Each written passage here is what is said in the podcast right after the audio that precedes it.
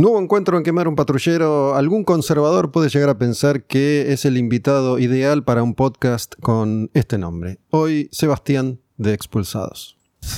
Quemar un patrullero. La música como acto revolucionario. ¿Qué haces, Seba? ¿Cómo va? ¿Acomodate el micrófono? ¿Todo ¿Cómo anda, bien? Gustavo? Bien, bien, bien. Qué agradecido la invitación. Un placer estar acá. ¿Seguís siendo Sebastián expulsado? ¿O ya- Sigo siendo Sebastián expulsado y sigo siendo Sebastián Bittmer. Depende de la parte de la vida que me toca. Che, mm, tuviste un, un origen musical en lo obvio recién. Yo decía esto de, de- de quemar un patrullero puede ser un nombre que uno asocie o asocia a, a una banda punk. ¿Tuviste ese momento punk en tu vida adolescente que querías, entre comillas, quemar patrulleros? Eh, sí, sí, fue una, una- una etapa muy corta, digamos. Eh, es más, no la recuerdo y tampoco recuerdo el porqué. De, así, de, de- de instinto de delincuencia. Y, sí, tuve una etapa, pero fue corta y, y lamento en, en ese proceso, si a alguien le dice mal, le dice daño, ¿no?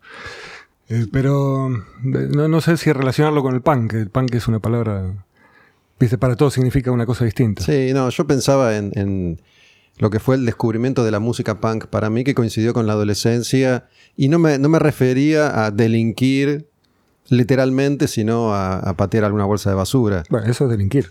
Sí, En, en- en menor, en- en- en menor no, tan, no tan grave. O sea que vos llegaste a ser un delincuente un rato. No, no, tampoco delincuente.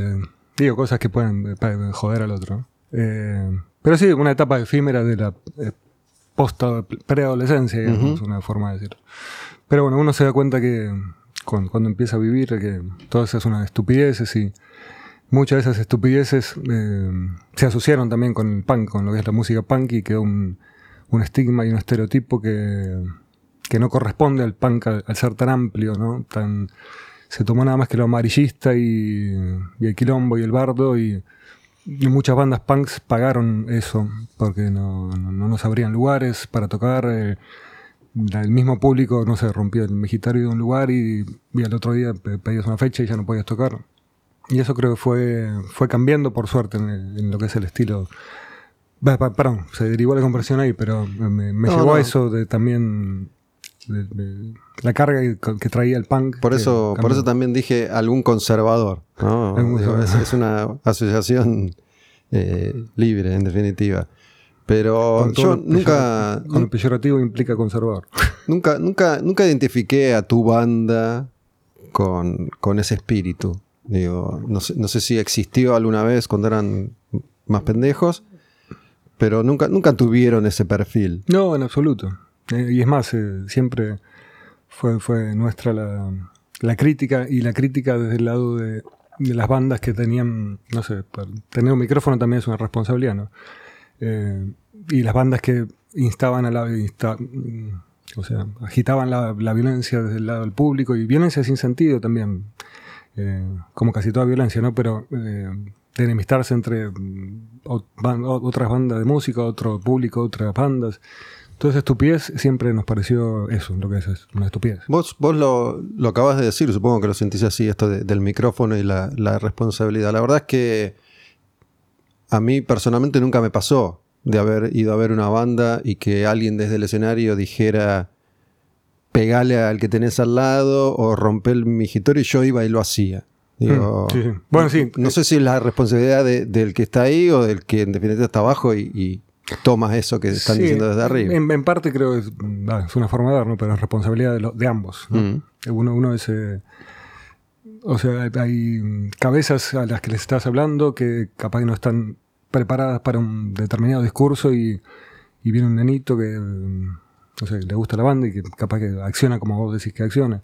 Pero sí, tenés razón. Es un poco, digamos, parte. ¿no? ¿Qué, qué, qué público va a verlos hoy, hoy en día? ¿Son varias generaciones o es gente más grande? Sí, son varias generaciones y eso es, es fantástico. Vienen, bueno, los que- viejos que nos, que nos siguieron durante 30 años vienen con sus hijos y ya también con hijos grandes, ¿viste? Y te das cuenta un poco el, el paso del tiempo, pero el, pues, el público es muy heterogéneo, pues se va renovando y, y no, no hay un, un target, digamos, de, de público. Y eso vienen de todos lados, vienen de distintas clases sociales, de distintos... eh, eh, laburos y está bueno, es una mezcla que es, es linda. ¿Vos sos de, de zona sur? Yo nací en zona sur, eh, nací en Banfield y todos los de la banda eh, en la primera formación también. eh, Nacimos ahí en Bursaco, Banfield, eh, mudándonos así de casa cuando nos echaban en la casa de uno para ensayar los viejos, nos íbamos a la casa de otro, pero todo quedaba en zona sur. Y ahora nos mudamos a... Ahí teníamos un estudio de grabación que grabamos los tres primeros discos y mudamos todo el estudio ese, ahora estamos en Boedo, que es nuestra baticueva ahí. Además de, de vos, ¿queda alguien de esa etapa del principio? Del principio al principio no. No. No. En realidad al principio bueno, fue mutando mucho la banda. Durante 30 años, viste, es inevitable que, que se abran los caminos. eh, hay muchos que, que estuvieron en la banda, que siguieron haciendo música, que siguieron con proyectos paralelos, que, que eso también es interesante, cómo se, se, se- se esparcen las raíces ¿no? de lo que fue un- una cosa fundacional que fue expulsados. Eh, pero bueno, fuimos trío, fuimos cuarteto, después en un momento fuimos cinco con la incorporación de un teclado, según el momento lo que requería y nada, y amigos también que se van acercando. Sie- sie- siempre se fue medio como un club de amigos expulsados. No, nunca dijimos, bueno, estamos con alguien tocando por tipo un sesionista, esas cosas no, no, no, funcionaría porque siempre la, idea fue otra. Siempre el ensayo es eh, eh, mucho más largo lo que el tiempo que estamos hablando y que el tiempo que nos estamos haciendo terapia entre nosotros que, que ensayamos. Che, eh, ese, ese, ese espíritu ramonero que me parece que va a estar asociado a la banda ya para, para siempre, ¿no? En, los primeros años con, con las primeras tapas de discos y, esa estética claramente marcada por, por Ramones, ¿no? Con la campera de cuero, los jeans rotos, eh, el, el apellido expulsado. ¿Eso fue una, una decisión que se tomó en algún momento o fue dándose? No, no fue una decisión. Nada fue. O sea, todo el surgimiento expulsado fue espontáneo. Y. Y la llegada de Ramones a, a la vida de todos los integrantes que formamos expulsados, hasta hoy en día es. eh, como hay bandas que tienen distintas influencias y la nuestra siempre fue una, como una raíz muy fuerte de, de lo que es Ramones, ¿no? Eh, hasta el punto de tomarlo como un estilo musical, como una corriente musical, una corriente artística sobre la que nosotros podíamos hacer nuestras canciones con nuestras letras, con nuestros acordes, lo que sea. Nu- nunca hacer nada que sea copiar, ¿no? Ni robar. Pero nuestra corriente es esa y, fue donde nos sentimos cómodos musicalmente. Cuando necesitamos agregar cosas a, la música expulsados que no tenían que ver con estrictamente lo que es la raíz ramonera de, de musical, lo hicimos, tampoco tuvimos problema, agregamos teclados. En los discos eh, tenés elementos que son, vienen de otro palo o de otras influencias, ¿no? Eh, pero nunca, nunca fue una cosa que sea limitante, sino más bien fue eh, que empezamos a tocar por el fanatismo que, no- que compartíamos de Ramones, así también como fanatismo por los Beatles, fanatismo por un montón de bandas, ¿no? Pero esa raíz fuerte musical eh, creo fue algo innato. ¿entendés? Eh, y cuando también mirás para atrás y decís cómo llegamos a esto, y fue el camino, naturalmente. ¿me? No, no, no podría ser de otra forma. Y nada, Sabes que ve- venía pensando en, esa asociación que siempre se hace entre, el punk y Ramones y particularmente entre expulsados y Ramones. Y me parece que un poco lo contes- contestaste, pero te, quería preguntar si, si vos crees que ustedes eligieron esto que acabas de describir o en definitiva los Ramones los eligieron a ustedes. los romanos se eligieron a nosotros. Exactamente. Eh, sí, porque ese. Si, si pienso realmente, ponerle, mi, mi caso fue eh, escuchar el primer cassette de Ramones que escuché y fue todo distinto a ¿Cuál lo que me había pasado. Fue Prison Dreams, Sueños Agradables, en la carpa de un campamento y, y en ese momento fue un cachetazo. Yo o sea, venía escuchando música, mi viejo es melómano, mi familia, todos tocan piano, guitarra. En mi casa siempre hubo música, pero los Ramones fue, eh, viste, así un, un viento fuerte de, de frente. Y desde ahí que, que quise hacer música. Desde ahí que agarré una guitarra, desde ahí que quería cantar, quería componer canciones. Y, y por eso te digo, todo fue naturalmente y eh, bueno, a la, a la vez, sí, Ramón nos eligió a nosotros, pero lo, lo- lo elegimos también. Obviamente. ¿Ese, ese campamento qué fue? ¿De, de la escuela? Campamento, sí, de la primaria. Tenía un amigo que había llevado un, gra- un grabador y no conocía a Ramón, y vi la tapita, había llevado cassette de hermano más grande. Y ¿cuántos años tendría? 12 por ahí. Y puse play. Y sale la voz de Joey cantando. Me, me- movilizó de una forma que mm, otras bandas no lo habían hecho. Por el lado de, de las ganas de querer ejecutar. ¿Qué, qué- qué otros cassettes había, te acordás? Mira, en ese momento no me acuerdo, hace muchísimo. Ok. Ese fue el que me marcó, pero imagino que thriller de Michael Jackson que estaba en todos lados. En esa ¿Es, es en esa época 80? ¿Algo? Sí, creo. No, yo a los 12. eh, miércoles. 90 y algo. 75, 75. Sí, viene de los 80. Viene de los 80. Eh, ¿Y es, Me- esa, esa es la música que vos venías escuchando por tu cuenta, No, Michael Jackson? No, Michael Jackson me acuerdo que era el- siempre el regalo, el regalo estándar de, lo- de, los- de los asaltos, ¿no? Cuando alguien cumplía años. Yo tenía mi vieja, que era profesora de piano, que cuando estaba embarazada de mí, ella hacía tres colegios, Enseñaba música. enseñaba música. Y después, bueno, cuando me parió, también me- yo la acompañaba a los colegios a todo su recorrido. Después mi hermana del medio es profesora de guitarra, que ella fue la que, que me pasó los primeros acordes. Eh, mi hermana más chica es profesora de piano también. Y bueno, con la profesora de guitarra me pasaba los acordes y después tenías las revistas esas como que la que me viene a la mente toco y canto. Canta Y- rock, esas. Canta rock. ¿no?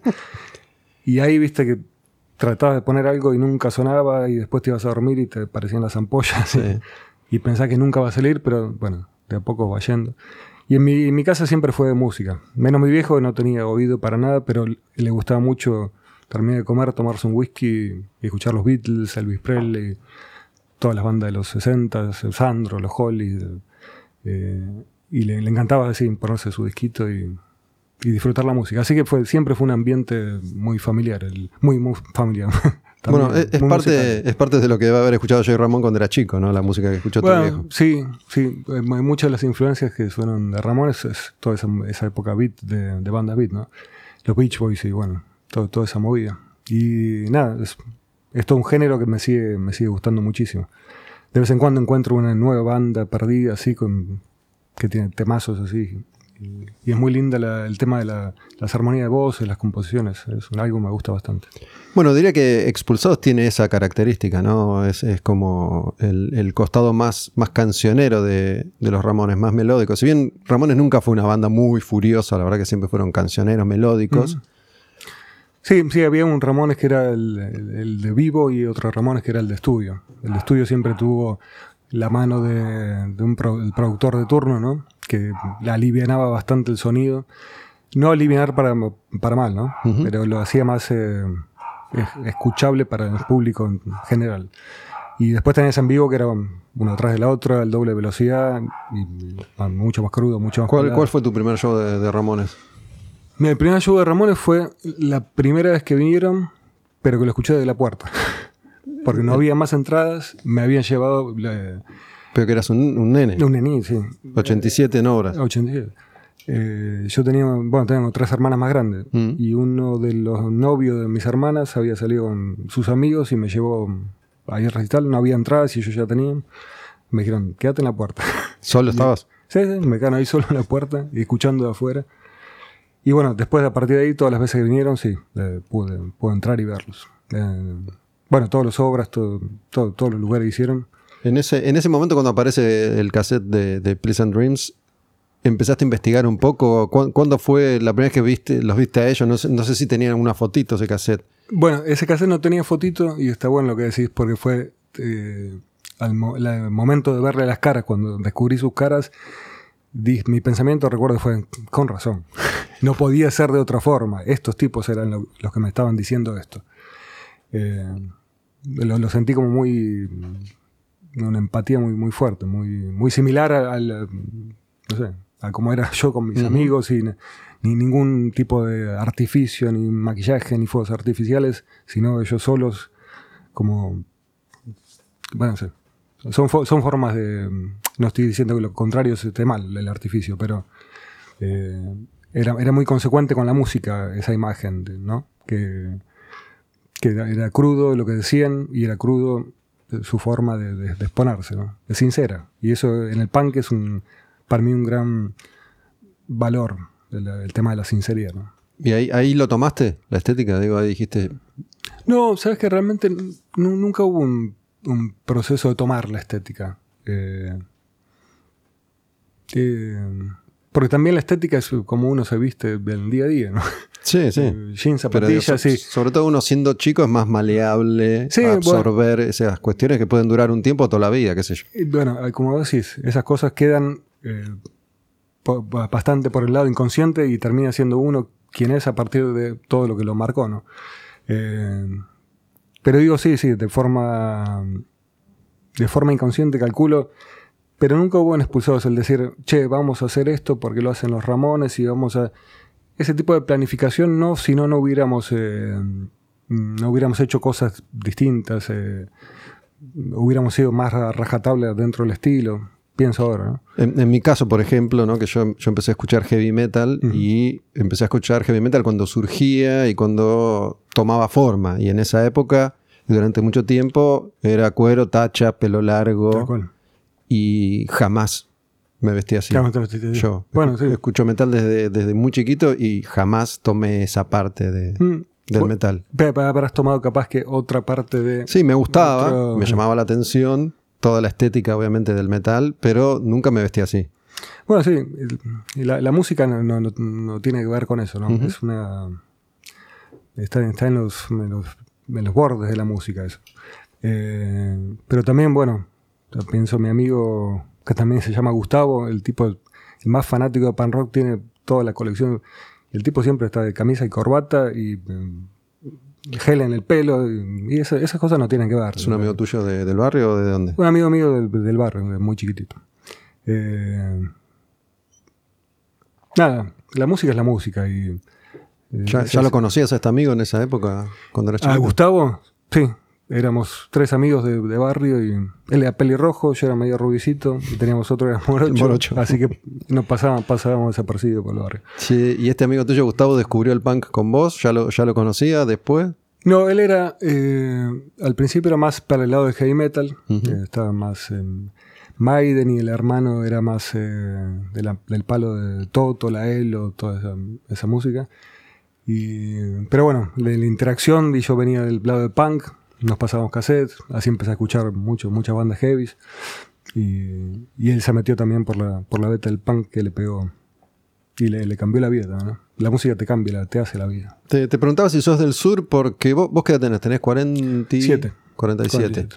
Digo, por ahí no, tenés un par de años menos que todas estas bandas de, de la zona sur que en los 90, fines de los 80, principios de los 90 surgieron, ¿no? Primero, Babasónico, Los Brujos, Sí. el otro yo, y bueno, Dos Minutos también es del sur. Dos Minutos, Valentina Cine. Flema también es, ¿no? El sur es, es grande, igual. Sí, sí, pero, Pero- Avellaneda tam- parte. Me- sí, hubo un, hubo un bastante semillero. en- Me preguntaba si los, si los conociste o si los escuchaste o si fuiste a Sí, ver a sí. estas bandas. Eh, bueno, yo, yo era de ir a recitales constantemente, ¿no? Eh, desde el palo del punk o de bandas como el otro yo, eh, alternativas y, y hubo una época también que fue mucho esa, esa explosión alternativa de Martes Menta y todas bandas más del palo Sonic Youth, Pixies, por ahí. Sí. Eh, hay un montón. Bueno, Zona Sur, todas las zonas, ¿no? Dieron, dieron buenas bandas. Pero en Zona Sur había un, un agite importante de, de todos los estilos. Pero no sos, no sos contemporáneo como, como músico. En tu caso, hay, hay. ¿Cuál es el semillero en el que surgen ustedes, si es que hubo alguno? Eh, ¿Son contemporáneos? sí, a- tenés razón. No, no somos contemporáneos a las bandas que estábamos nombrando antes. Pero fuimos la segunda generación. Eh, vinimos como en el punk después de Super Uva. Después de lo que fue. Vino como dos minutos Super Uva, más o menos por ahí. Y después vino, vinimos nosotros. Después que Cadena, después de Bulldog también. Son bandas que tienen un par de años más que nosotros. Pero bueno, todo más o menos. eh, no, no- no tantos años después. ¿Y los conociste a ellos? ¿A Ricky lo conociste de, de Flema? Ricky sí, Ricky sí. Tengo muy buenos recuerdos de Ricky, muy, muy buenísimos recuerdos. Y, y siempre la, la- la- la gente que no, que no lo conoció y que vos le decís que lo conocí te pregunta. Y para mí Ricky era un- parecía un profesor de, de- de historia. Entonces, tipo centrado, serio. Está bien, depende de cuándo lo agarrara. Claro. Pero un tipo ubicado, inteligentísimo, se podía hablar de todo. eh, dado para la charla, siempre con una sonrisa en la boca. A veces, viste, cuando. eh, no, no sé si era. Bueno, era él también, ¿no? Pero eh, como la gente lo llevaba a ese personaje en el que a veces se volvía y. Bueno, y lamentablemente terminó como termina, ¿no? Eh, Igual, viste, no, no sé si, si sos de ver documentales, por ejemplo, pero yo hay, hay, hay como una mirada documentalista de los artistas en este caso, que en general el documental conserva el formato de lo maravillosos, maravillosas que eran todos los artistas, ¿no? Hoy existe como una mirada de Ricky de esa forma, ¿no? Casi todo el mundo lo recuerda de la mejor manera que no era exactamente como se lo, re- se lo veía en ese momento, cuando él estaba vivo y estaba tocando. eh, era era eh, más polémica su figura. ¿no? Sí, sí, bueno. Ese lado también lo tenía. Yo creo que es algo que. Una personalidad también doble, doble personalidad, y formada también por donde quería el público verlo, ¿no? Eh, me acuerdo una anécdota muy graciosa que él había ido a, a la- a la- una galería que había una disquería llamada Red Records, Ujú. que nos había editado los dos primeros discos a nosotros. Y habíamos sacado un disco de covers eh, que se llama Altoparlantes. Y un momento cae Ricky en la disquería y pide poner ese disco. Y escucha dos canciones y dice, dámelo. Dámelo. ¿Vos estabas ahí? No, no, no, Te me, lo me contó el, el- el tipo que nos sacó el disco. Eh, y revolvió el disco a través de toda la galería y se fue. ¿Lo Y- pagó? y- No, no, no, no. No lo pagó. Agarró, chao. Y en la. Creo había sido la semana siguiente o las dos semanas, sale la, la entrevista esa de Sí Clarín de mejores discos eh, nuevos, las mejores bandas, y él lo vota a ese disco. Esa- ¿Qué, ese- qué versiones tenía ese disco? Ese disco, hicimos dos altoparlantes, que son como, uno tiene ocho temas y el otro nueve. Eh, y el primero tiene canciones de Elvis, canciones de los Hollies.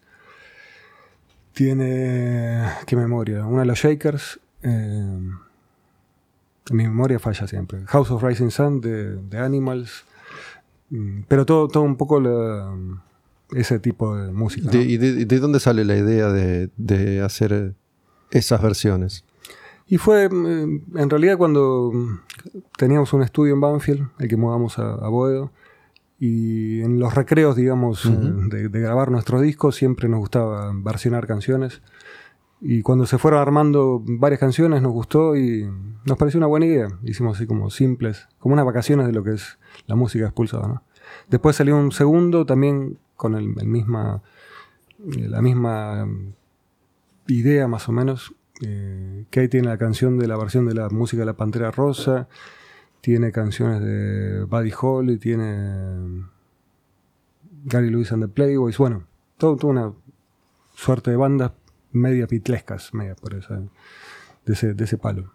A diferencia de, de personajes como Ricky u otros personajes, no, por ahí fue Ricky el que llegó más lejos, pero digo, vos se me hace que siempre fuiste un tipo centrado, digo, salvo est- estos segundos de delincuencia. sí, sí, sí, y Pero eso, digo, sie- siempre no- nos hemos cruzado varias veces, tampoco es que nos conocemos mucho, pero siempre fuiste correcto, centrado, educado. Y me parece que siempre Gracias. fuiste así. Eh, con, con la banda también. Nu- Nunca, me parece que nunca fuiste un bardo. La banda nunca se caracterizó por eso, sí. No, para nada. Eh, siempre siempre el, el bardo es lo que uno trata de, en mi caso, de esconder, ¿no? De que no se note y tratar de estar entero y para todo, para el momento de ensayar, para el momento de vivir, para el momento de las responsabilidades, para la familia, para... Tengo 400.000 sobrinos, pues tengo tres hermanas que cada día tienen uno nuevo y estar para ellos y, y uno trata de cuidarse mucho de eso. ¿Vos tenés hijos? No, no, No. tengo hijos. Pero digo, el plan es eh, curarse, ¿no? Curarse de, de lo que te hace mal, de lo que le hace mal a otras personas. Y ahí encontrar la difícil línea de, de seguir viviendo y seguir disfrutando, haciendo equilibrio con... con ¿La, la música representa eso para vos? ¿La tuya, la que haces vos, la que hacen ustedes o, o la que escuchás? Sí, sí, bueno, una gran sanación la música. La verdad que no, no me imagino en otro lado, no me imagino qué haría y, y si volviera a repetir mi vida, la volvería a repetir por el lado musical también. Eh, es lo que me hace feliz y por suerte lo encontré de, chico eso, por suerte lo puedo seguir haciendo, por suerte tengo amigos con los que comparto nada, de charlas hasta música, hasta el cariño del público, hasta la recepción de cuando vamos a los lugares a tocar. Todo eso se, está apagada la vida con, todas las cosas que pasamos desde evoluciones de, la gente. Más allá de que hoy, hoy muchas cosas han, cambiado realmente, me parece, no sé si vas a estar de acuerdo. A mí me, gusta hacer un repaso porque me, gusta esto, ¿no? De, la mirada documentalista me, atrapa, tratando de contar todos los aspectos y no solo los, los maravillosos.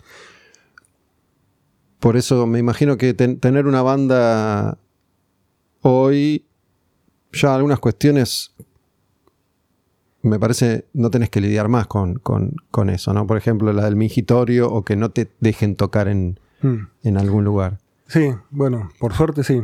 Eh, el principio expulsado fue bastante, bueno, como todos los principios, ¿no? Independiente, estuvimos 10 años hasta grabar el primer disco.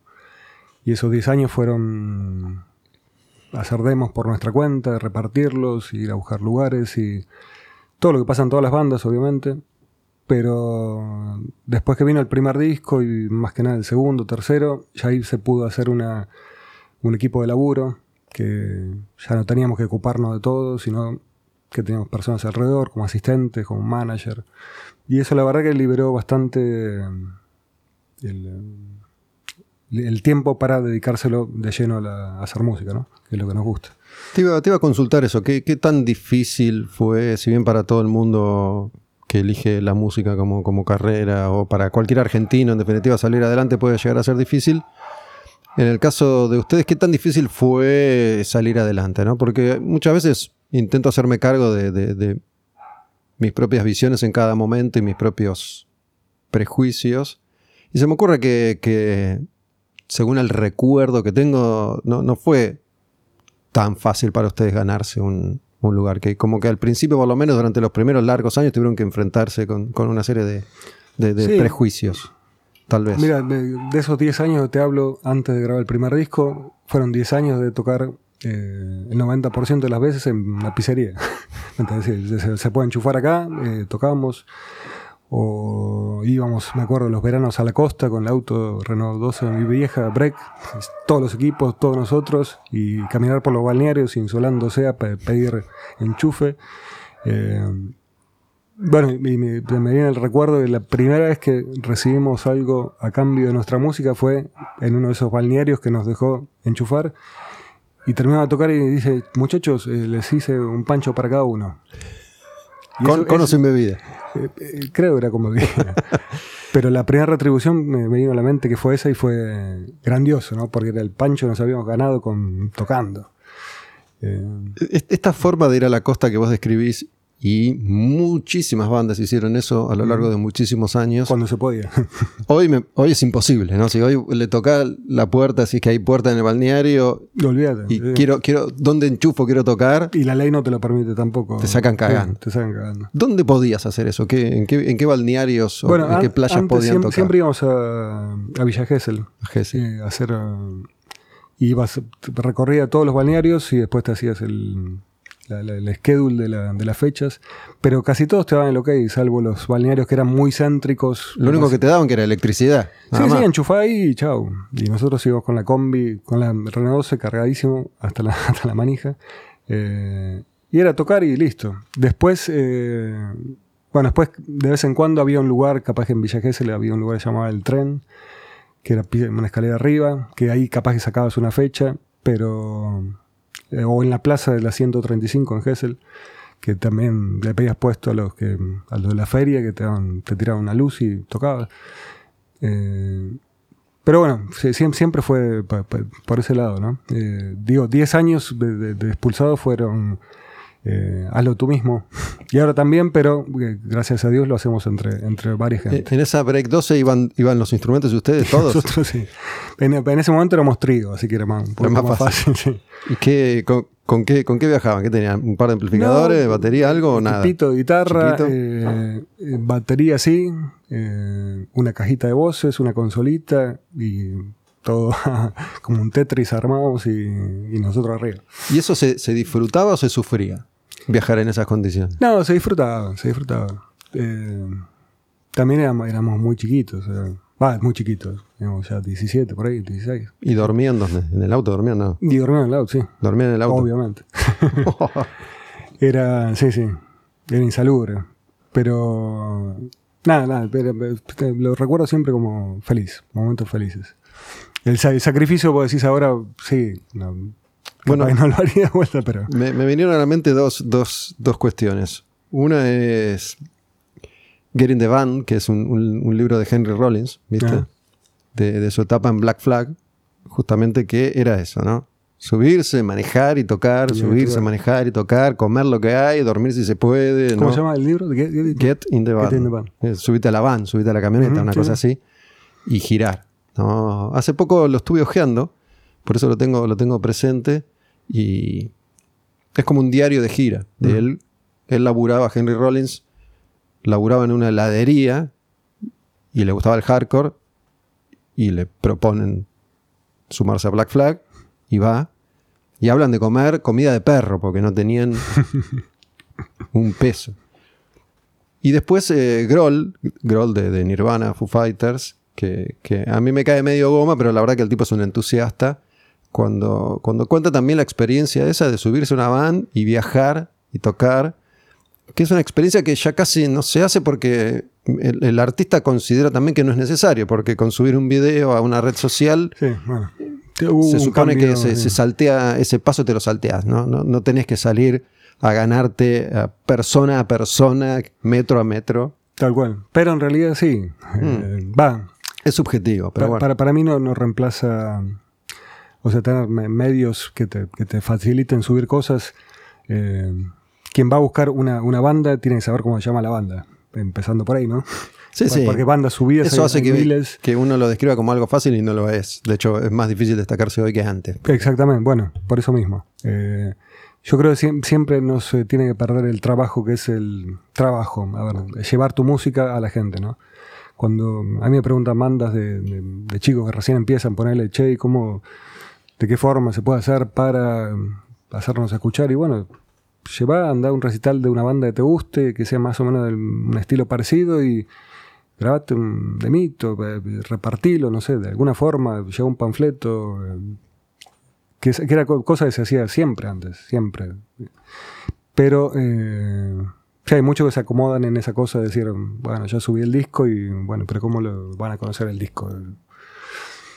30 años después de haberse formado, 20 después de, de grabar el primer disco, ¿cuál es la, la condición en la que la banda funciona hoy?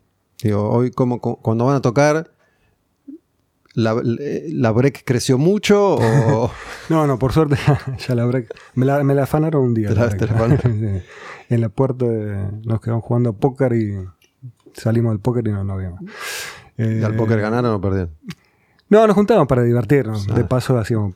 No se, no se apostaba. Sí, pero no, no mucho. No, no Eh, mucho. No, no para que nadie salga sin calzoncillos. Eh, no, no, ahora estamos, por, por suerte armamos un equipo de gente, con asistente, con iluminador, con sonidista. eh, gente muy amiga y gente muy necesaria, ¿no? Porque cam- cambia mucho lo que es un, un show. eh, que cada uno cumpla su, su rol que tiene que cumplir. Eh, nada, y vamos con una, una van que no es nuestra, más grande del Renault 12. Y Nada, bien, estamos, estamos felices, estamos contentos de lo que conseguimos y con, en vistas de, de seguir tocando, de seguir grabando, de... siempre el objetivo está ahí adelante. Porque bueno, también me parece que hay, hay momentos y momentos para, para pagar derecho de piso, por, por llamarlo de alguna manera. ¿no? De hecho, estos días estamos a mediados de marzo del 2023, que está haciendo tanto calor, ¿no? Yo hablo con mis hijas, por ejemplo, mis hijas tienen aire acondicionado en el colegio. Entonces, charlando sobre el calor, que es como uno de los temas de, de- de estos días, yo les cuento y me acuerdo que yo fui toda mi vida al colegio y no, no había ni estufa, bueno, una estufita capaz que había, pero aire acondicionado no había, te cagabas de calor, viajabas en colectivo, qué sé yo, un montón de, de comodidades que por ahí hoy tienen mis hijas desde que nacieron. Pero era la vida así. O, o- o el primer auto que tuve que no tenía aire acondicionado. Mm. Y- Claro, pero no había otra cosa, entonces. era- Claro. No te lo cuestionaba, No me acuerdo digamos. que hubiera sido un gran problema. No le digo, ¿sabes qué? Pensé que nos fuimos con, con la madre en su momento a Mendoza. Digo, hoy me vuelvo loco. ¿no? Claro, es imposible, Ya claro. no, no me- no quiero hacer ni dos cuadras con el cabrón que hace, sí, sí, viste. Eh, por eso digo que hay momentos y, y momentos. Pero a veces las carreras de los grupos no cambian demasiado. Por más que tengan 30 años. En algunos casos sí, en otros no. Sí, eh, capaz que buscas. eh, te, te guías un poco más por el, por el placer, ¿no? Por el placer. Eh, al principio, capaz que la. la ah, en caso de expulsado, ¿no? Expulsado buscaba así como desesperadamente grabar un disco y esa- esas ganas de, de, de- de mostrarse ante la gente. Y, y mirando un poco para atrás es como que en, en esos en las primeras épocas no nos dábamos cuenta de por dónde estábamos, qué estábamos haciendo, qué estaba pasando, qué es lo que queríamos hacer. Era más una, una vorágine así como con el caballo con, con- con las anteojeras.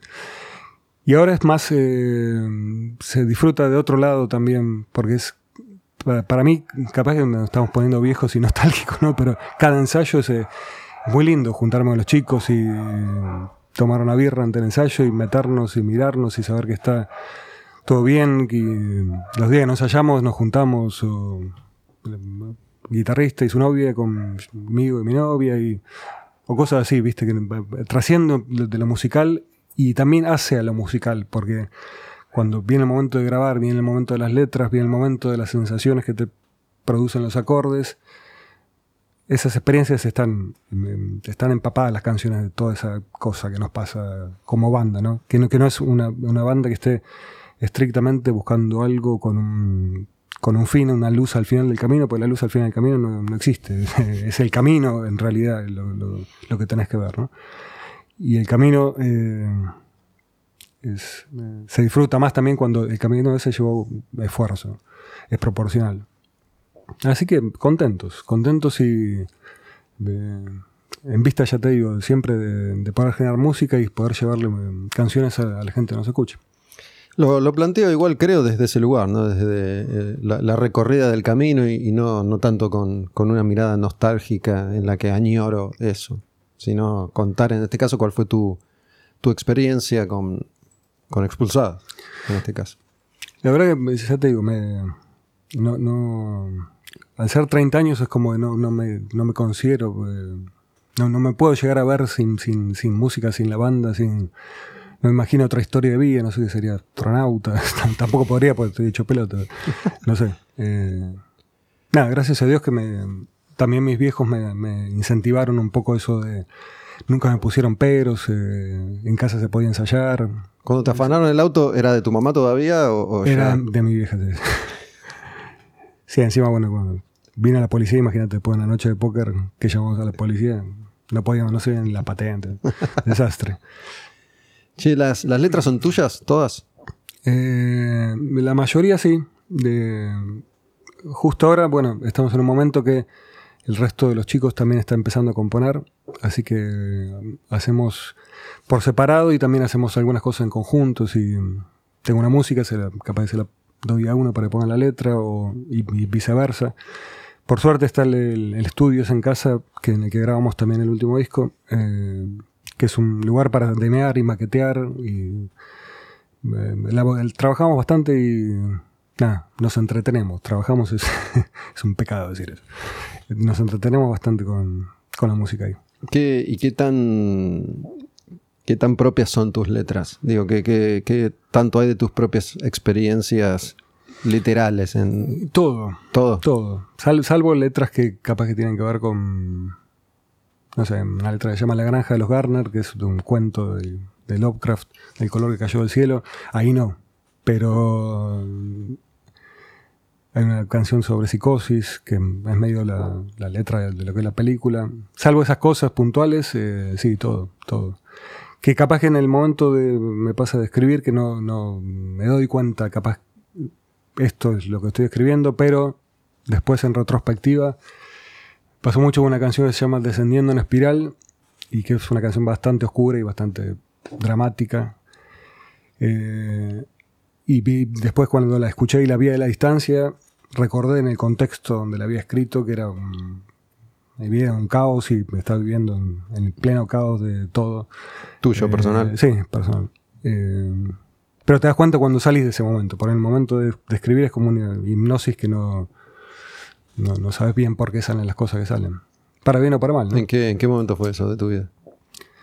No, estaba en una relación dentro de. Vivía en la sala también. eh, tenía de- de- los vicios acrecentados, la casa estaba descuidada y, y yo estaba en una relación que no quería estar y no, no sabía cómo, cómo salir. Había una nenita de por medio y.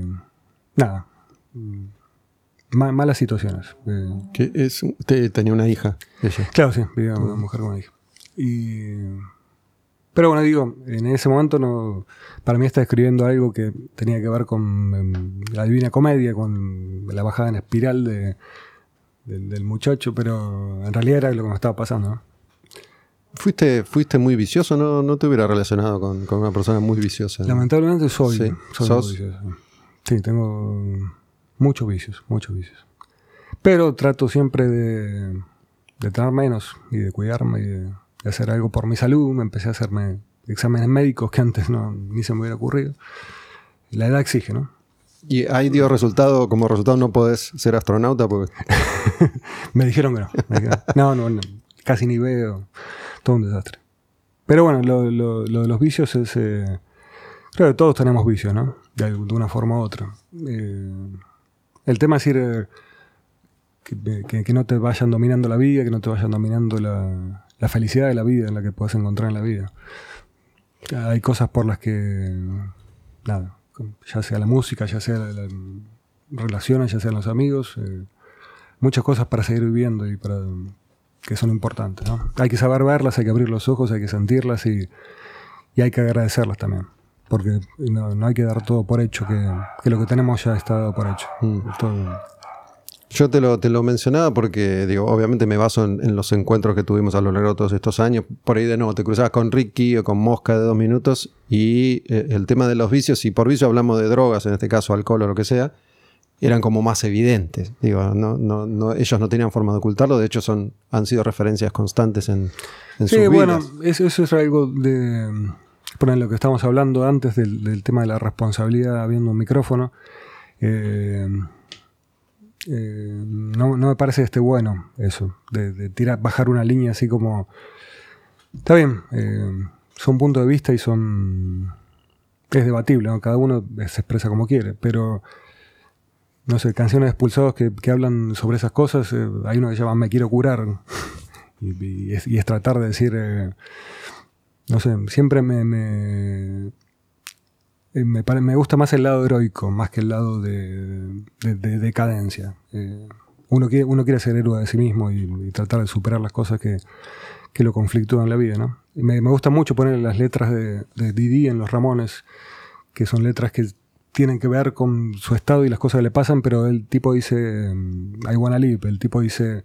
eh, eh, soportar para, para llevar las cosas a cabo. eh, I believe in miracles, creo en un mundo mejor para vos y para mí. Y todo eso es lo que a mí me parece muchísimo más interesante y sincero que todo, todo lo que es una, una cosa amarillista de, de poner la- el- las cosas malas y que sabes que a la gente le puede resultar gracioso. ¿no? I, I Believe in Miracles no está en Pleasant Dreams. No, I believe in miracles está en Brain Drain. Brain Drain. En Brain Drain, sí. Hablando de Didi, fueron vecinos entonces, ¿no? Didi, no sé si, si te lo cruzabas, Didi vivía muchos años en, o no sé cuánto tiempo en Banfield con, Sí, con su con Bárbara. pareja, Bárbara. Tuve la, tuve la oportunidad de. Mira, pasó esto.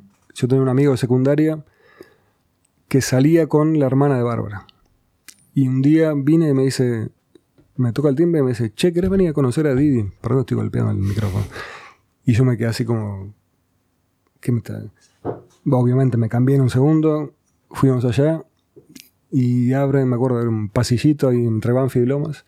Abre la puerta y está- aparece el tipo con... ¿Vos sabías que vivía ahí? Sí. Sí, sí, Sí. mi amigo me había llevado a conocerlo porque era el novio de la hermana. Eh, y nada, se abrió la puerta, lo vi y era, no era verlo a Didi, era ver todo, todas sus composiciones, todo su, en, un, en un aura de que era él. Del fanatismo, ¿no? Obviamente. Eh, y nos sentamos en la mesa, yo hablo inglés, así que nos pusimos a charlar. El tipo más simple del mundo, el más humilde del mundo, no, sin ningún enrosque, contaba lo que le pasaba en, en Argentina, que no podía ir a las casas de música, que a él le gusta mucho probar instrumentos porque lo, agarraban para sacarle fotos y ya le querían poner la foto en la, en la pared de la casa de música, que la gente la agobiaba, eh, por eso no quería que se corra mucho el dato que él estaba ahí, pero tipo como... eh, muy simple, muy simple.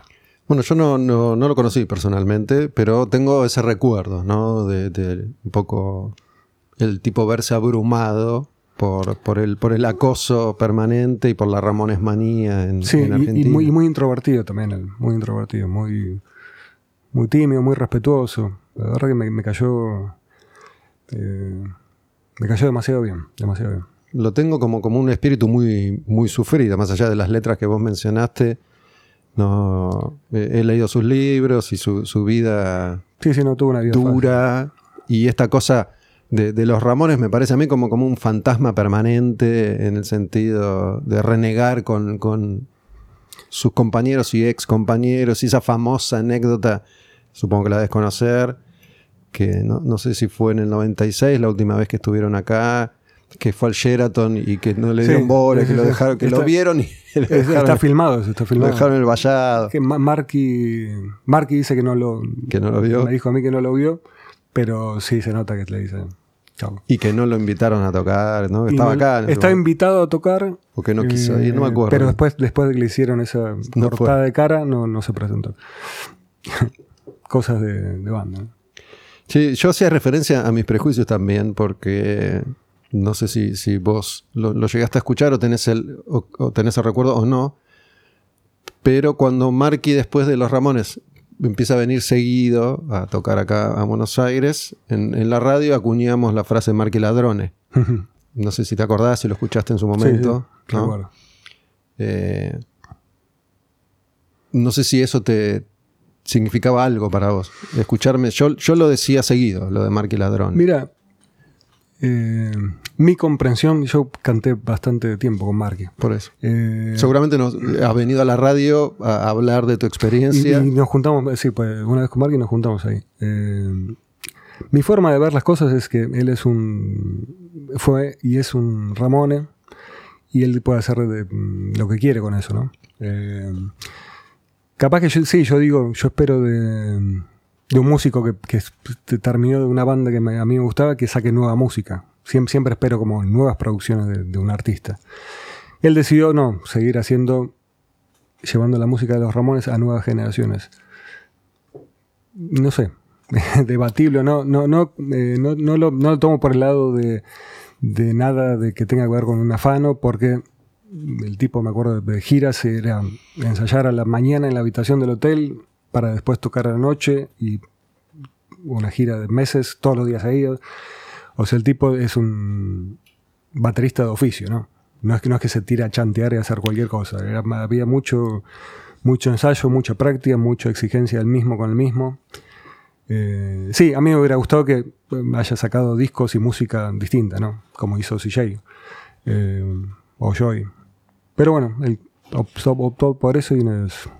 Yo ¿qué muchas veces lo, recuerdo, no, no pienso, no pienso lo mismo hoy en día, hace mucho tiempo que, que no pienso lo mismo. ¿no? En ese momento, más allá de que todo tenía como una carga humorística, ¿no? En realidad, en gran medida estábamos haciendo chistes, refiriéndonos a él, o yo en particular, como Marky, Marky Ladrone, por, por ladrón, por Ramón, por Ramone, ¿no? Obviamente. Em, después cambié de opinión y, y- y veo las cosas de otra manera. Justamente, primero y principal, porque ¿quién soy yo para decirle o para pedirle a otro o para exigirle o para cuestionar lo que, lo que hace? ¿no? Primero y principal, eso. Digo, me parece igual- perdón, igual, igual, como, como se comprendía, era como en un entorno de, de- de chiste y de. No Sí, pero había, no una, un poco en el fondo había una- una- un, un- Una- un intento de crítica. punzante, ¿no? Digo, si bien partía del humor, Mm. después entendí y entiendo ahora, y me parece que, así como a ustedes, por él les tomó tanto tiempo lograr hacerse un lugar y, y obtener cierto respeto, me parece que él, a fuerza de, de venir y, y de- del avance de los tiempos, logró también revertir eso. Me parece que ya hace muchos años que nadie piensa eso de él y que al contrario le agradecen el hecho de que sea básicamente el último de, de esa formación que, que- que vive y que siga sosteniendo ese espíritu y difundiendo la música de los Ramones. Digo, eso por lo que hace por ahí 20 años, entre comillas, se lo criticó, hoy se lo festeja. Sí, yo, yo por, lo, por la- lo que a mí me llega, como que las aguas están bastante divididas, ¿no? Hay gente que no, no le gusta que haga eso y hay gente que, más que nada las generaciones nuevas que nunca pudieron ver Ramones, eh, es como eh, lo, la- lo más parecido a lo que hay a mano para tener esa sensación con las canciones de Ramones, con un Ramón en, en la banda. Eh, son opiniones, ¿no? Eh, yo creo que siempre es, uno tiene la, la- la opción de mm, elegir consumir la música esa o no consumirla, o ir a un recital o no ir a un recital. Eh, Además entiendo que si, si bien él hizo algún que otro intento por hacer otra cosa, la verdad es que le resulta mucho mejor, me parece, a nivel Sí, guita y bueno, laburo. sí, eso, es una, eso es una verdad. Eh, sí, las cosas que hizo, hay algunas que- cosas me gustan. Eh, el tipo tampoco fue, fue un compositor eh, fructífero, digamos. No, Eh, insistió mucho por ahí. No, sí, sí, no, no, no, no, no se dio a componer. En canciones tiene un par de Ramones, en canciones tiene un par de Ramones. En Ramones tiene un par de canciones, pero son una por Sí, disco. pero digo, menos. ponele que podría haber armado una banda y que componga otro y él toca la batería. Bueno, pone- eso, lo hizo con, con Intruders, Claro. pero sí, también es lo que decís vos. eh, Entiendo que le funciona. le funciona más mucho por ahí. mejor así. Eh, ¿En qué, ¿En qué momento estuviste vos? ¿En qué no, yo lo conocí. eh, ¿No fue como la, la primera banda que él arma para, para tocar conocí- un popurrí de. Sí, lo conocí acá, que Andrés Viñolo, que era manager nuestro en esa época, lo traía a tocar. Y me propuso hacer un ensayo que él tenía, Marky tenía ya el plan de hacer una banda que- de covers Ramones.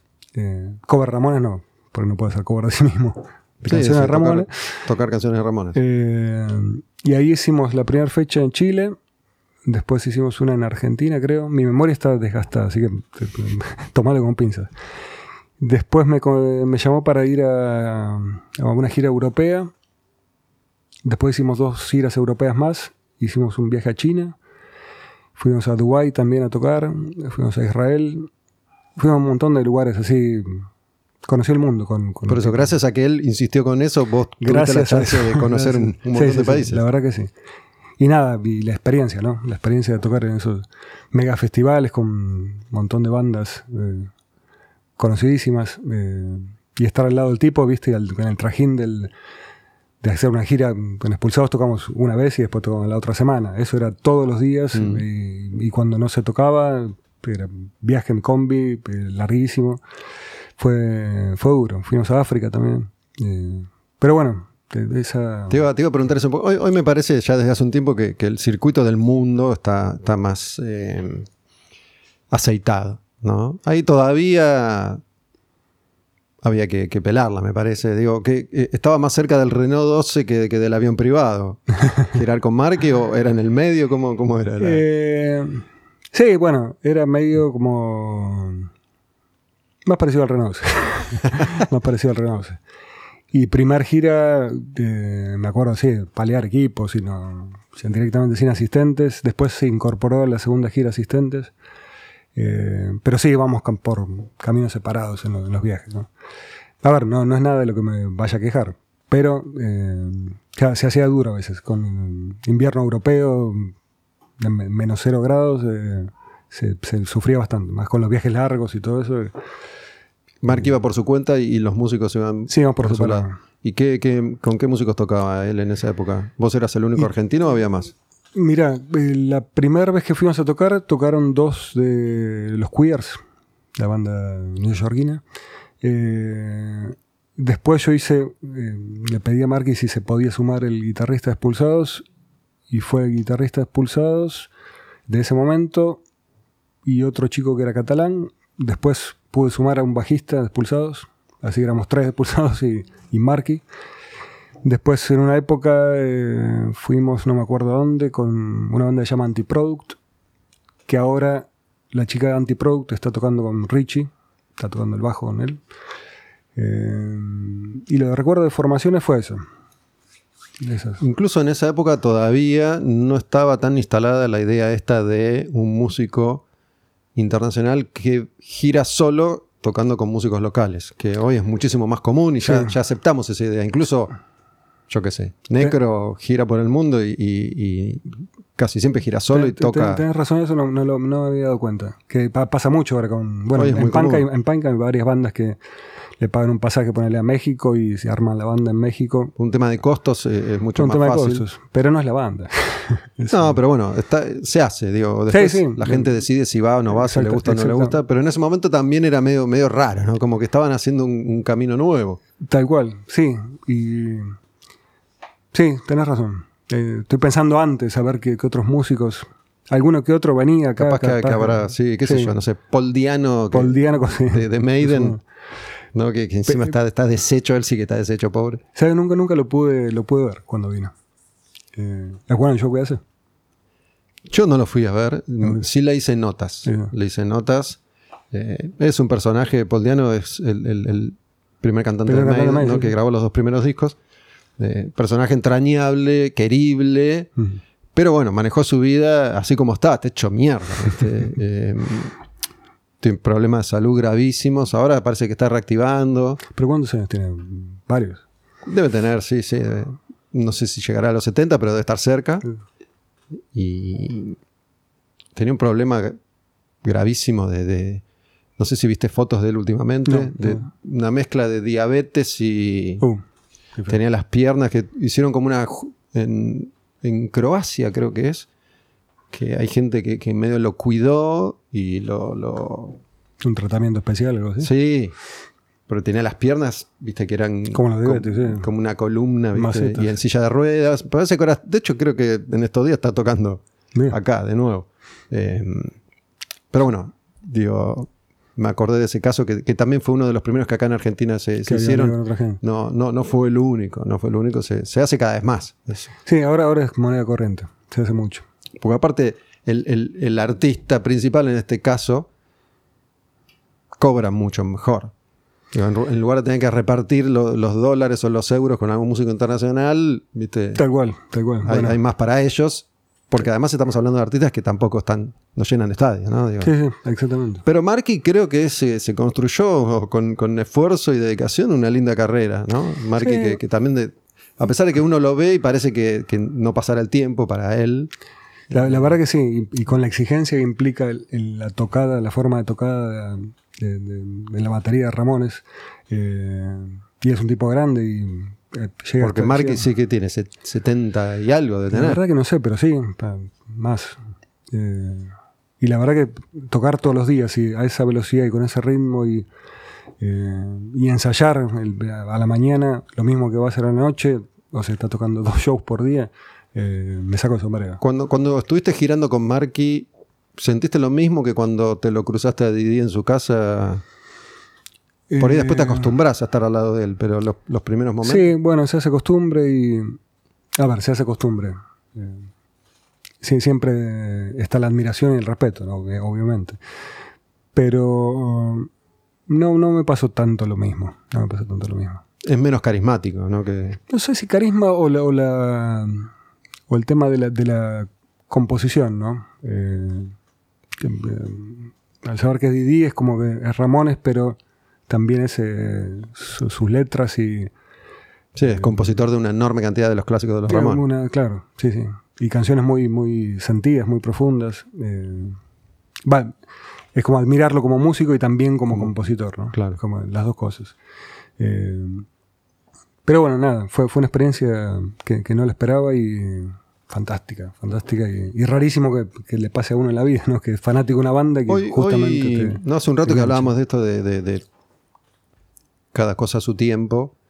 Si mañana viene Marky y, y te llama de nuevo, ¿harías ese mismo esfuerzo que hiciste antes? No. No, no, digo, más allá No. que fuiste a China, Dubái y a África, ya está. No, la, la última gira que hicimos, eh, lo que pasaba era que eh, se, hacían muy largas las giras y le dije a Marky, con todo el respeto del mundo, eh, que Expulsados era mi vida. Y, eh, y Expulsados no, no estaba, estaba inactivo acá y, y los chicos estaban, viste, así esperando, che, bueno, cuando termine la gira. Así que esa, fue- esa fue una elección que el tipo me dijo, todo bien, no hay problema. Después sí hubo problema, pero ahí me dijo todo bien. Eh, y después, un día estoy como a las 5 de la mañana en casa, eh, después de una noche, y me llaman por teléfono que ya tenía el pasaje comprado para ir a. que tenía una, fecha ese mismo día. o sea, tuve así como estaba, que armar un bolsito, porque había ido un, un tipo, no sé por qué lo llamaron, un italiano, que no sabía directamente las canciones. Hicieron un primer show que dice que fue un desastre y, y tenía el, pa- pas- el pasaje para ir. Pero na- nadie te preguntó si querías, te dijeron, No, no, no, ya tenés el pasaje, el único que puede solucionar esto. eh, así que me, me tomé el avión, hice una gira más, que no me acuerdo por dónde había sido la última. Y, y después de ahí sí, ya. El guitarrista expulsado sigue tocando con él, Ah, sí. sigue tocando, sí. El que ex guitarrista, ¿no? Hace muchos años que nos separamos. Eh, así que nada, todo queda en familia. ¿Qué, qué, qué chance tenías vos de. ¿Tenías chance de, de elegir alguna canción para tocar, por ejemplo? Decir, che, me gustaría hacer esta. Sí, sí, sí, había lugar, se podían proponer cosas. Eh, y la verdad que en ese sentido era bastante flexible. Y un tipo, sí, cuando lo conoces en la, en la intimidad es bastante simpático, es bastante jodón. Eh, un día también gra- grabamos en, en Francia una canción, eh, que era un cover de What a Wonderful World. Eh, y esa noche me acuerdo, vino a la habitación del hotel y me dijo, mañana grabamos a la mañana, que era como a las 12 de la noche, mañana a la mañana, a las 7 de la mañana ya tenemos reservado el estudio para, pero tenés que hacer la, la transformación en castellano de la letra. Ah, veo que era común avisarte con tiempo las cosas. Sí, sí, sí. Le gustaba poner la exigencia. Y ahí, viste, sin que entre ninguna palabra en ningún lugar, quedó como quedó, ¿no? Pero eh, ah, buenos recuerdos, buenos recuerdos y todo, bueno, experiencia, ¿no? ¿Qué onda? Porque es, es una presencia permanente, ¿no? Como ya, ya tiene vida propia la peluca de Mark. ¿Lo llegaste a ver sin peluca alguna vez? Sí. Sí. Es- ese día que me golpeó la habitación del hotel. Andaba, andaba sin peluca. Así es. Se, me, Sí. se me voló el auricular. Perdón, perdón. Quien esté viendo, perdón. Igual alta peluca tiene porque Tiene está- están bien hechas y son, son iguales al, al corte que tenía entonces. Sí, tiene varios, varios modelos y lleva su, su maletín con pelucas. Una. Pero mm, no sé. Él, él como lo trata de ocultar mucho y para mí no tiene. ¿Te querés poner peluca? Ponete peluca. Pero ¿por qué Eh, esconder? yo qué sé. Me, me imagino que para un, para un músico de rock de esas generaciones, además, por ahí es, más difícil aceptar el, el paso del tiempo, ponele, o, o esto de demostrar otra cosa que no sea el artista que la gente conoce. Mm, sí. Sí, bueno, tenés razón.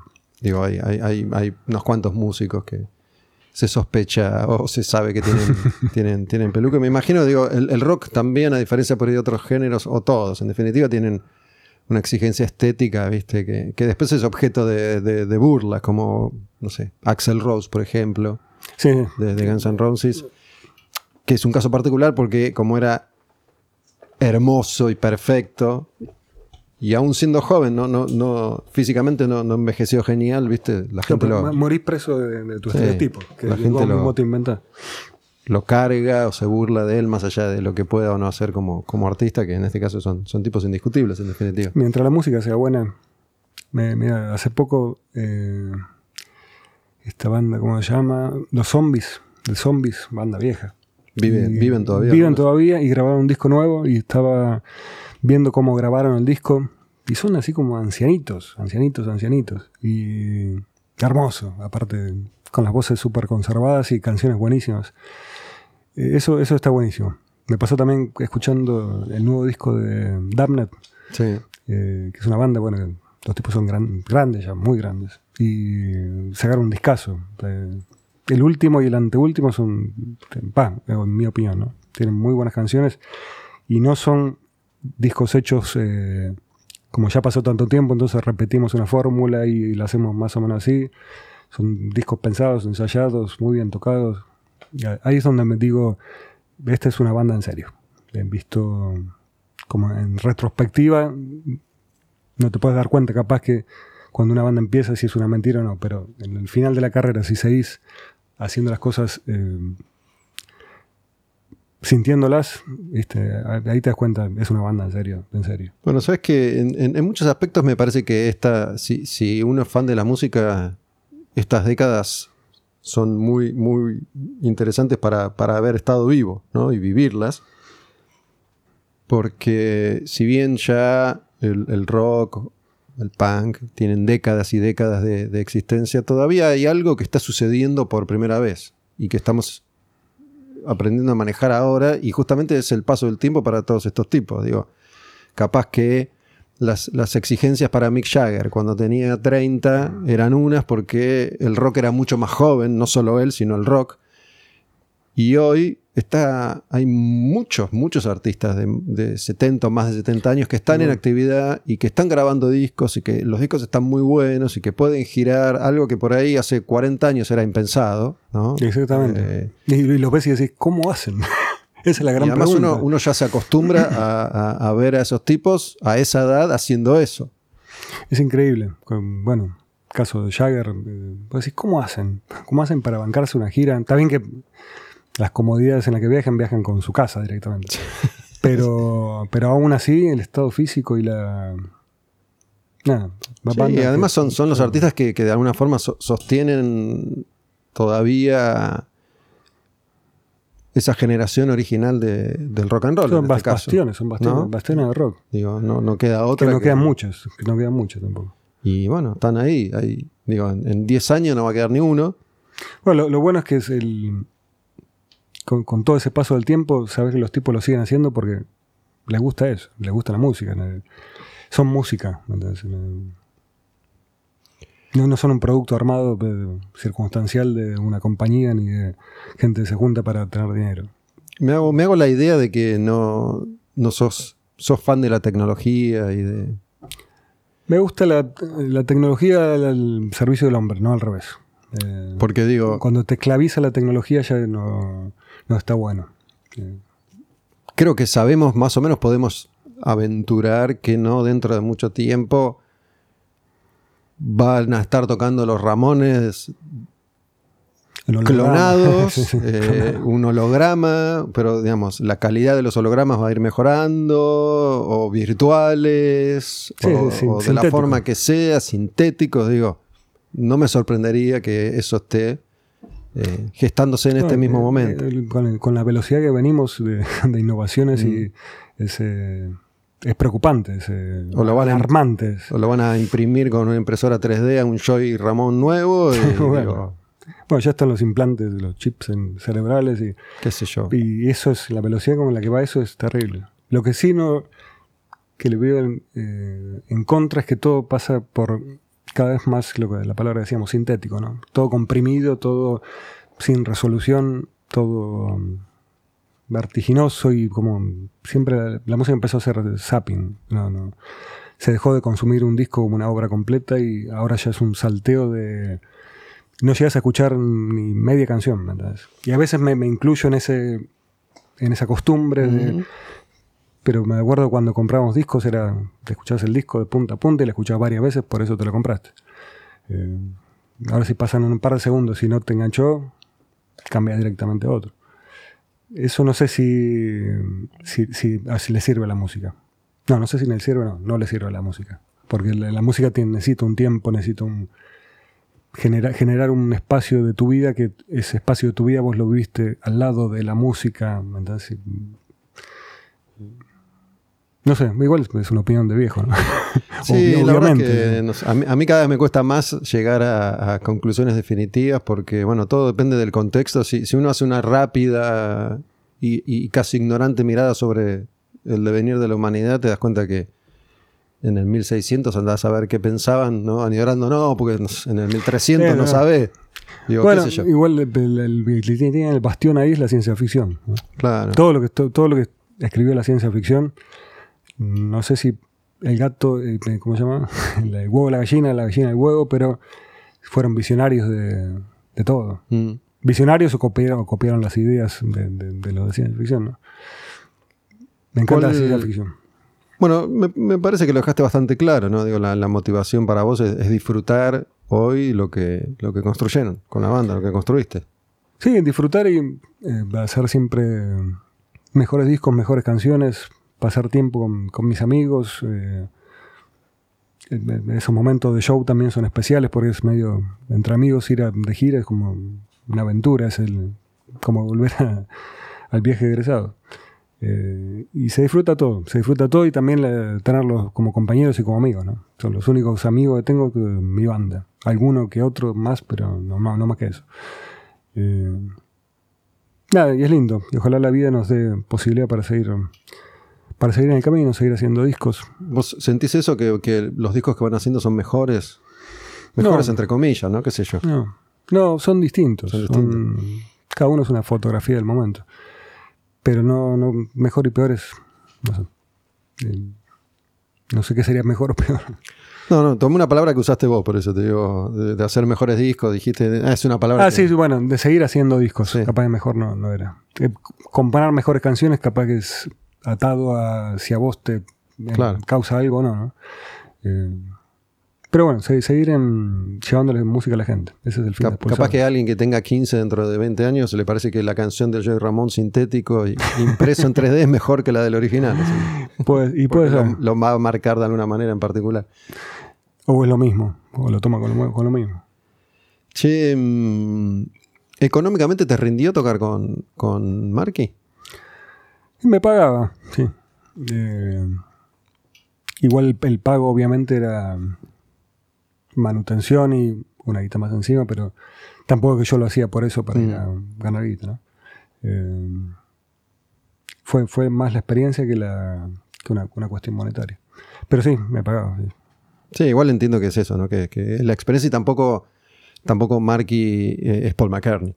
Ah, No, pero sabes que los recitales eran. Ha- Había como. Siempre el manager, el manager es un catalán. eh, buscaba de ubicarlo en grandes festivales, mega festivales. Así que casi siempre se tocaba ante mucho público. Ujú. También había ese, partes del tour, ponele que eran pueblitos de cada país de Europa, que ahí sí capaz que había 50 personas o 10 personas. Pero, pero solía tocar en muchos, muchos festivales. Se organizaba la gira a partir de los grandes festivales y después de ahí hacer conexiones. ¿no? En algún momento cuando eras más, más pendejo, vos tenías esa visión de que la música se hace a determinada edad y decías, yo no voy a ser como Marky, ponele. No, no, no. Para mí la música no, no- no tiene que ver con la edad. Sí hay como una, una imagen a- acompañando a lo que es el estereotipo de- de- del rockero, que no puede ser un viejo, pero me- siempre me pareció una estupidez porque me encantan bandas y músicos. No, no, no, no es una cuestión de edad. Eh, pero nada, son estereotipos. ¿no? Sí, igual se me ocurre que en, en el paradigma del rock en particular, ¿no? que, que tiene una construcción diferente en muchos aspectos a la de otros géneros, eso es algo que ya es más una cuestión de libros de historia que, que de una realidad. Digo, justamente por todo lo que venimos hablando. Los grandes, grandes referentes son todos ancianos, así que Digo, Exactamente. y, y hoy no, no existe esa materialización de la joven estrella de rock. Ya, ya el mercado, entre comillas, no, no produce eso como antes. ¿no? Donde antes había siempre un recambio. Ahora funciona todo diferente, me parece. Tal cual, tal cual. Y sí. ese estereotipo ya es una cuestión de eh, histórica, más que de una realidad en el presente. Sí, y también, también lo, lo, lo, lo- lo primero y de cada banda y de- con esa etapa de la juventud también tiene que ver con la, la- la impronta emocional que vos le pones a algo que cuanto más lejos está el disco, cuanto más joven es el artista, mm, más lo ubicás emocionalmente en un tiempo de tu vida mucho más atrás, entonces tiene más carga nostálgica. Capaz que algo de eso tiene que ver. No sé. ¿Con, con tus propios discos te pasa eso? Si, si miras una foto, una tapa de un disco, escuchas las canciones, Eh, ¿O ¿sabes las tocas? nu- Nunca escucho discos. Nunca o cuando escucho, las no. tocas, Eh, o estás no, ahí. no tanto, pues la- las tocamos siempre como más a la, forma que es, digamos, de que tocamos ahora. ¿no? Antes éramos somos un poco más duros para tocar. Eh, pero no, no, para mí es todo, como te digo, no, no. Cuando se habla así como de evo- evolución de las bandas, yo no, no, no veo como una evolución, veo como momentos distintos, tocando distintas canciones, en- con distintos integrantes, canciones distintas, pero no, el concepto de evolución es me- medio raro, no lo entiendo eh, desde el lado musical. Salvo que seas un, un virtuoso y sí, toca más rápido, hace más cosas más complejas, sí. Sí, habría que ver qué, entiende cada uno por, por evolución. Pero bueno, sabes que mm, si bien me hablaste de varias canciones diferentes, yo asocio en general a, la banda, capaz por los, por los hits ¿no? que en su momento tuvieron, eh, pero con la canción de amor. Sí, bueno, el, amor es, eh, es muy global, ¿no? Es muy global. Eh, el amor cruza todo, implica todo. Por eso es, muy raro decir, yo soy reacio a esas palabras, ¿viste? De lo que es el amor, de las definiciones, como hablábamos antes, del punk. Cu- Cuando el sentimiento es muy fuerte, la, la palabra eh, pierde sentido. Eh, me- menos, menos lo representa. Y el, tema el tema del amor es, eh, es eso, que tiene tantas aristas, tiene tantas cosas, tiene...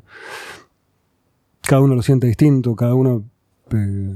o sea, se- el amor es basado en, en lo que nosotros mamamos como amor desde chiquitos. Las telenovelas que vimos, o un libro de Shakespeare, o... Por eso, por Ese eso, es nuestro concepto loco de- del concepto Claro. amor. ¿no? por eso te pregunté qué tan literales eran las historias. No, en el caso de, particular de las canciones de amor, que hacen referencia puntual a una relación.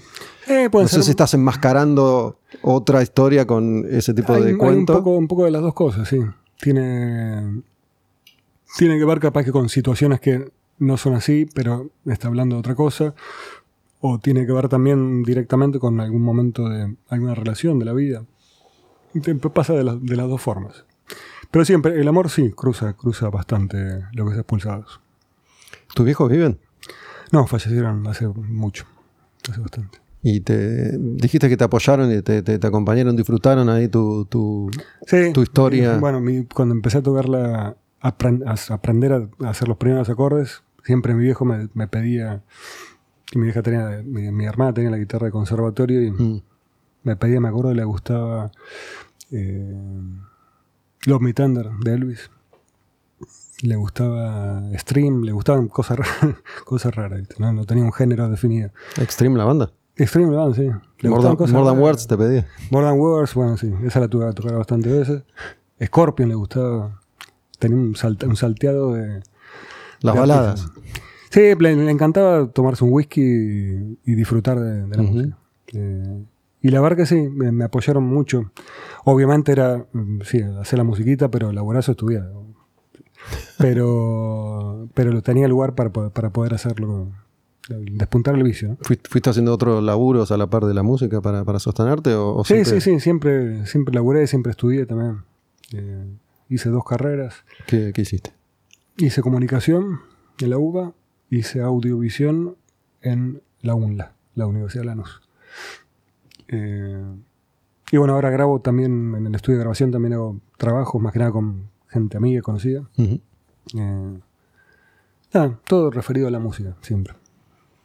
Seba, muchas gracias por, por haber venido. Muchísimas gracias por la invitación, es un, un gustazo. Gracias a- a ambos.